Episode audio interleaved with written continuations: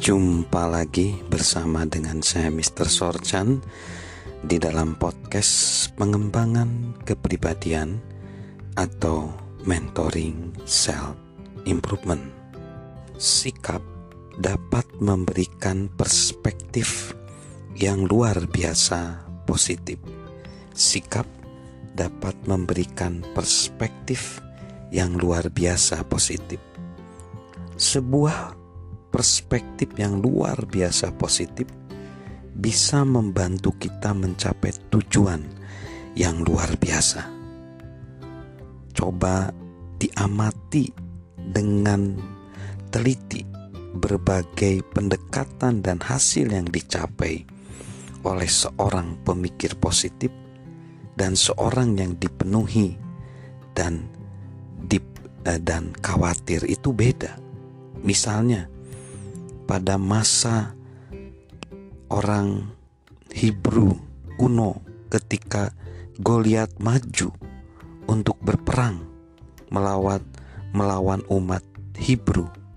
Semua prajurit berpikir, dia begitu besar, kita tidak mungkin bisa membunuhnya.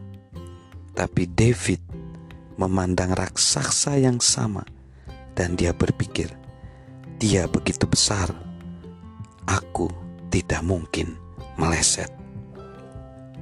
George Sweeting, mantan kepala dari Moody Institute, menjelaskan kisah tentang seorang Skotlandia yang sangat suka bekerja keras dan mengharapkan semua anak buahnya melakukan yang sama.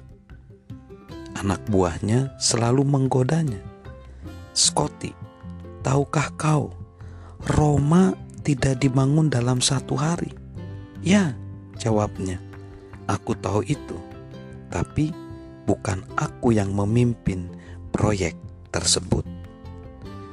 Orang-orang dengan sikap memandang hidup dari perspektif yang luar biasa positif tidak selalu dimengerti.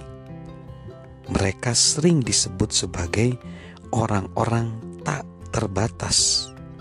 Dengan kata lain, mereka tidak menerima batasan normal dalam hidup seperti kebanyakan orang.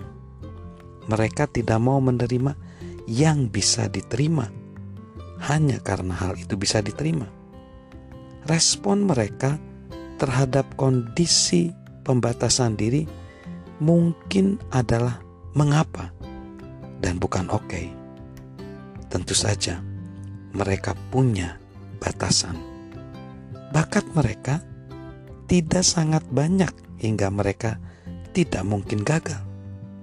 Namun, mereka bertekad untuk terus berjalan menuju batas potensi dan batas tujuan mereka sebelum mengaku kalah. Mereka seperti lebah. Menurut teori aerodinamika seperti ditunjukkan dalam uji terowongan angin. Lebah seharusnya tidak bisa terbang. Jika ukuran berat dan bentuk tubuh mereka dibandingkan dengan rentang sayap mereka, secara ilmiah terbang itu mustahil. Namun, mengabaikan semua teori ilmiah, lebah tetap terbang dan menghasilkan madu setiap hari.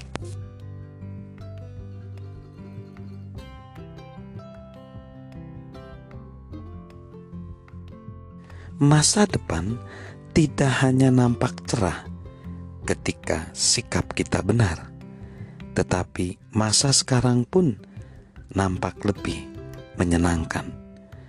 Orang yang bersikap positif mengerti bahwa perjalanan menuju sukses sama menyenangkannya dengan tujuan akhirnya.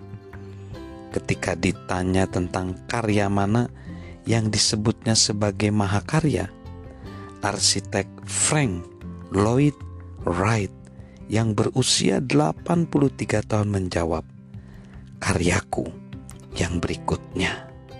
So, salam good attitude dari saya Mr. Sorjan.